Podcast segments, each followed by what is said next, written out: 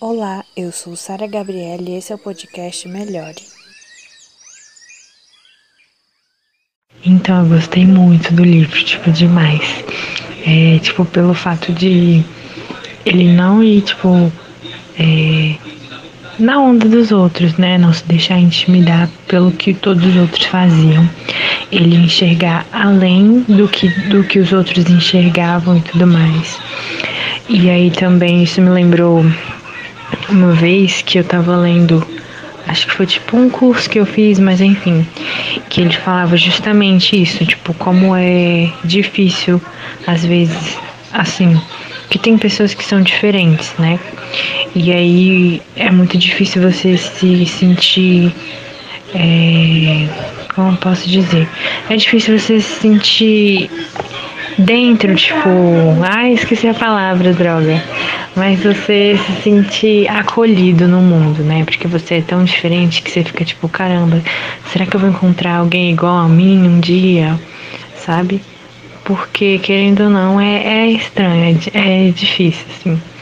E aí é, ele falava justamente disso, né? Que, tipo, às vezes a gente tenta mudar toda uma geração, mudar o pensamento dessa geração, só que às vezes a gente só tem que encontrar uma pessoa é, que pense igual a gente, né? E existe, né? Porque existem 6 bilhões de pessoas no mundo, então tem pelo menos uma que a gente tem que encontrar, que ela é, igual a gente, né? Tipo, encaixa mais. E aí, e aí uma coisa que eu nunca tinha parado para pensar é que tipo essa pessoa, assim como você, a gente se sente tipo fora, assim, sabe, deixado de fora, essa pessoa também se sente. E aí nesse livro é como se ele tivesse encontrado aquele grupo de gaivotas depois, né?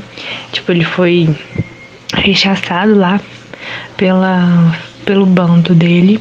E aí depois ele encontrou, tipo, essas pessoas que pensavam igual ele e que eram diferentes. E aí eu fiquei tipo, mano, que legal.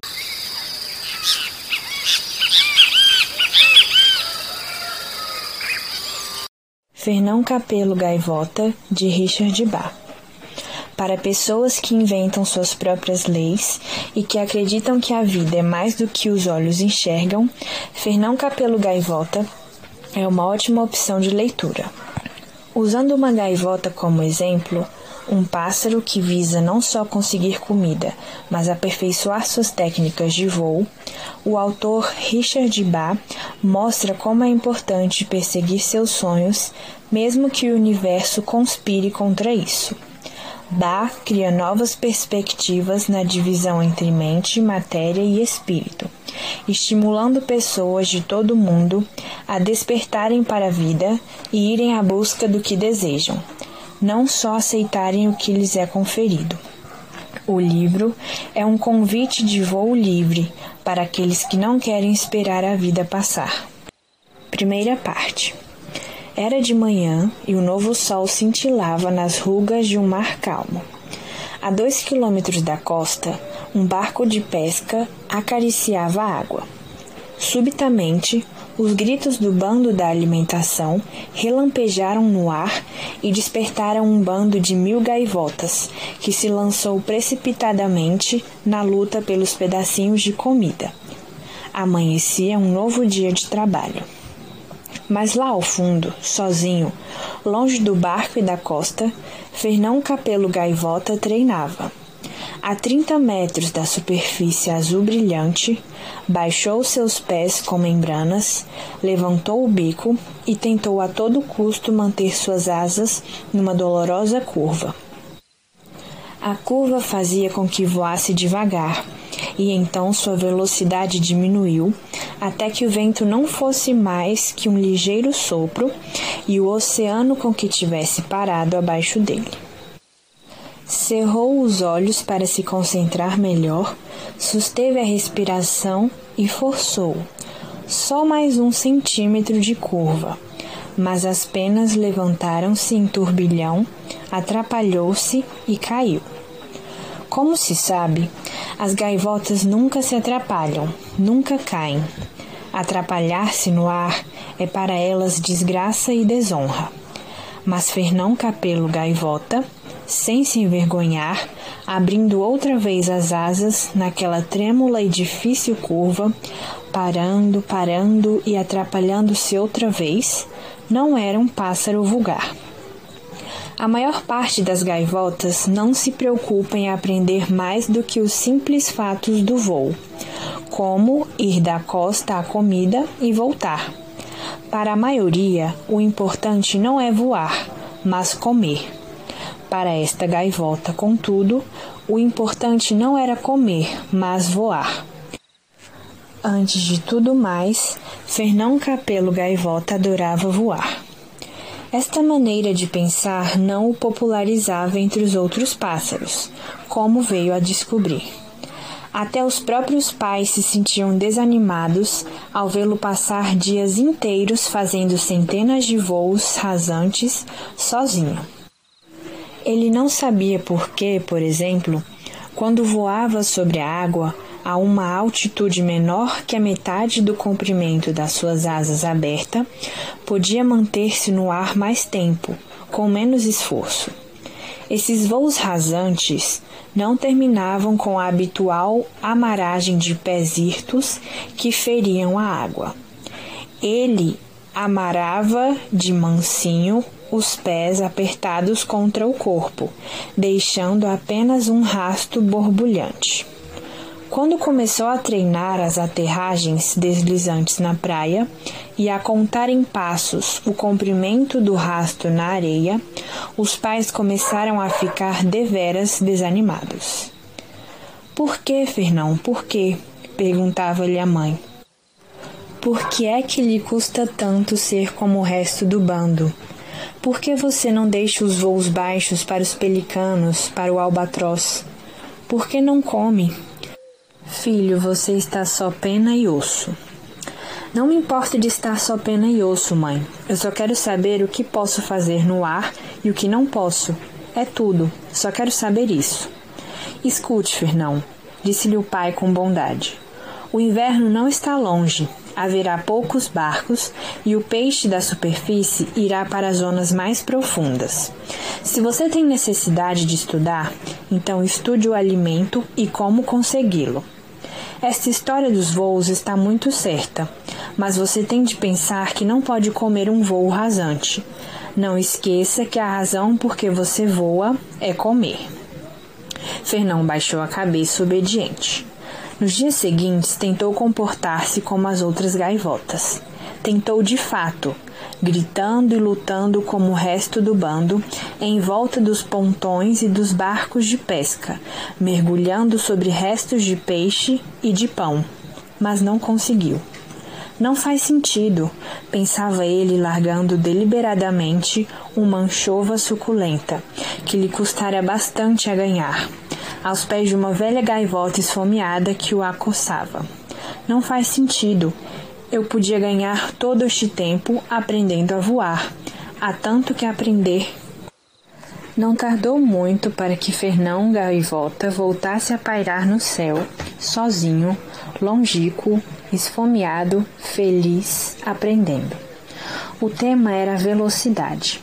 Ao cabo de uma semana de prática, conseguir aprender mais sobre velocidade do que a gaivota viva mais rápida. A 300 metros de altura, batendo as asas com toda a força que era capaz, lançou-se numa vertiginosa picada direta às ondas e aprendeu por que razão as gaivotas não fazem vertiginosos mergulhos picados. Em escassos seis segundos, passou a mover-se a 120 km por hora, velocidade que desequilibra a asa no arranque para a subida. Vez após vez, sucedeu o mesmo. Por mais cuidadoso que fosse, trabalhando até o limite da sua capacidade, perdia o controle em alta velocidade. Subir a 300 metros, dando primeiro tudo em frente, depois dobrar o corpo e cair em mergulho vertical mas sempre que tentava subir outra vez, a asa esquerda atrapalhava-se e fazia-o rolar violentamente para a esquerda.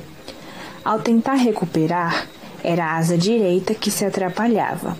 e então tremeleava com as chamas num selvático movimento desordenado de parafuso, girando para a direita. Não conseguiu ser suficientemente cuidadoso naquele arranque.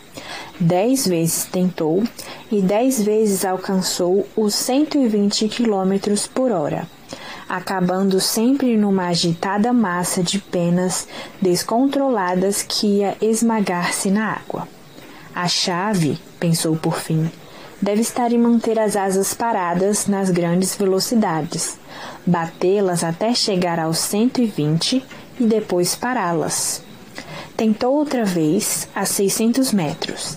Lançou-se no mergulho com o bico espetado, as asas bem abertas e firmes, a partir do momento em que ultrapassou os 120 km por hora.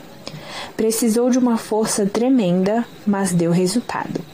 Em 10 segundos, transformou-se numa mancha no céu, a 130 km por hora. Fernão acabava de estabelecer um recorde mundial de velocidade para a gaivota. Mas a vitória durou pouco. No instante em que tentou a horizontal, no instante em que modificou o ângulo das asas, projetou-se outra vez naquele terrível desastre descontrolado e a 130 quilômetros foi como se tivesse sido atingido por dinamite. Fernão Gaivota explodiu a meia altura e esmagou-se num mar duro como tijolo. Quando voltou a si, a noite já era velha flutuava a superfície negra do oceano, encharcado em luar. As asas eram enormes e esfarrapadas barras de chumbo, mas o fracasso pesava-lhe ainda mais nas costas. Desfalecido, desejou que o peso fosse bastante para o arrastar docemente até o fundo e acabar com tudo. Ao afundar-se na água, uma estranha voz cavernosa soou dentro dele. Não há nada a fazer. Sou uma gaivota. A minha natureza limita-me. Se estivesse destinado a aprender tanto acerca do voo, teria mapas em vez de miolos.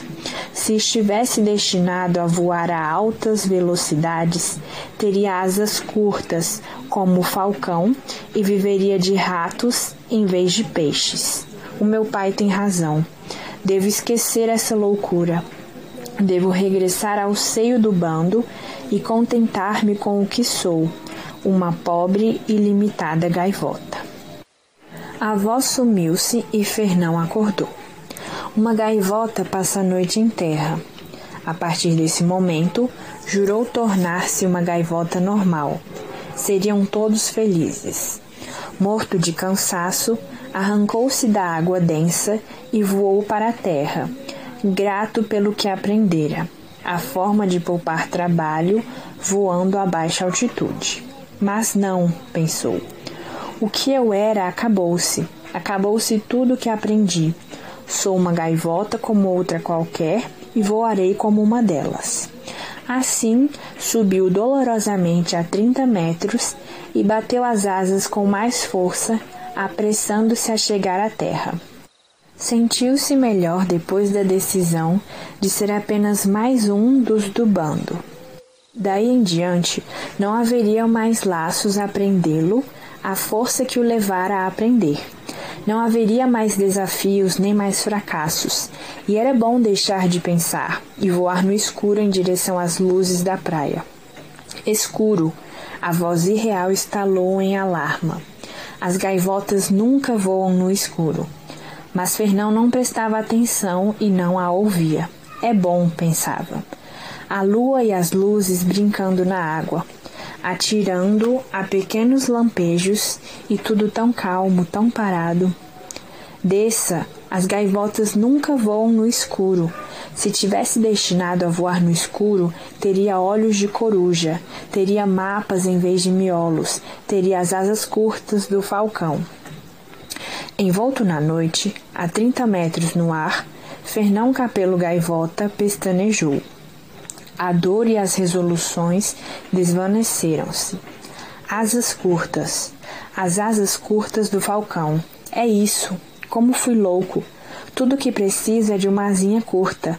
Tudo que eu preciso é fechar as asas o máximo que puder e voar só com as pontas, asas curtas. Subiu a 600 metros acima do negro mar e, sem pensar um momento no fracasso ou na morte, apertou as asas de encontro ao corpo, deixou que apenas as pontas das asas cortassem o vento como lâminas de punhal e mergulhou na vertical. O vento era um rugido de um monstro na sua cabeça. 100 km por hora, 130, 180 e ainda mais depressa. A tensão nas asas, agora que se deslocava a velocidade de 200 km por hora, não chegava a ser tão forte como antes, a 130, e bastou-lhe mover só um bocadinho a ponta das asas para sair da queda sem dificuldade e disparar por cima das ondas como uma bala cinzenta de canhão apontada à lua. Semi cerrou os olhos para se proteger do vento e regozijou-se. 200 km por hora e controlados. Se mergulhasse de 1.500 metros em vez de 600, que velocidade! As promessas de momentos antes estavam esquecidas, varridas por aquele enorme vento rápido. E, contudo, não sentia remorso por não cumprir as promessas que fizera a si próprio. Essas promessas são só para as gaivotas que aceitam o vulgar. Quem conseguiu chegar à excelência da sua aprendizagem não tem necessidade desse tipo de promessa. Quando o sol começou a romper, Fernão Gaivota treinava outra vez. Vistos de 1500 metros, os barcos de pesca eram pontinhos escuros no azul liso da água, e o bando da alimentação, uma apagada nuvem de átomos de poeira movendo-se em círculo. Ele está vivo, ligeiramente trêmulo de prazer, orgulhoso de que o seu medo estivesse dominado. Então, sem cerimônias, se ungiu-se com as asas anteriores, estendeu as curtas, colocando as pontas em ângulo, e mergulhou diretamente em direção ao mar. Quando passou os 1.200 metros, deslocava-se a velocidade máxima e o vento era um sólido muro de som contra o qual não podia mover-se mais depressa. Voava agora em pleno mergulho, a velocidade de 320 km por hora. Engolia em seco, sabendo que se as asas se abrissem àquela velocidade, ficaria reduzido a um milhão de pequenos fragmentos de gaivota mas a velocidade era poder, e era alegria e beleza pura. Começou o desvio a 300 metros.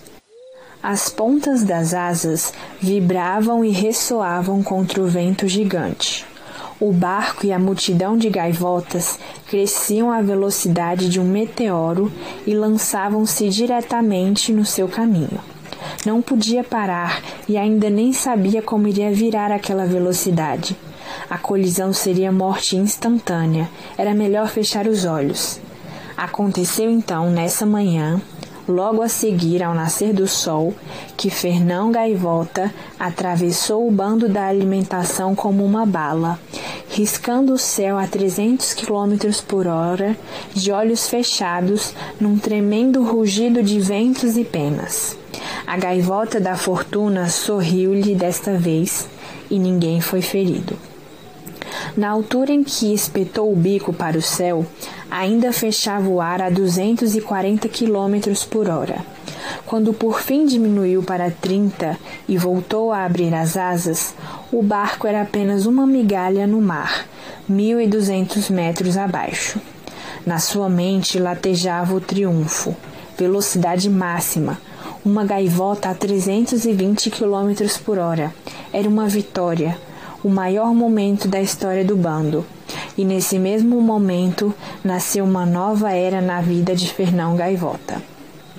Voando para sua solitária zona de treino, encolhendo as asas para um mergulho de 2.400 metros, dispôs-se imediatamente a descobrir como virar. O movimento de um centímetro numa única pena da ponta da asa produzira uma curva larga e suave.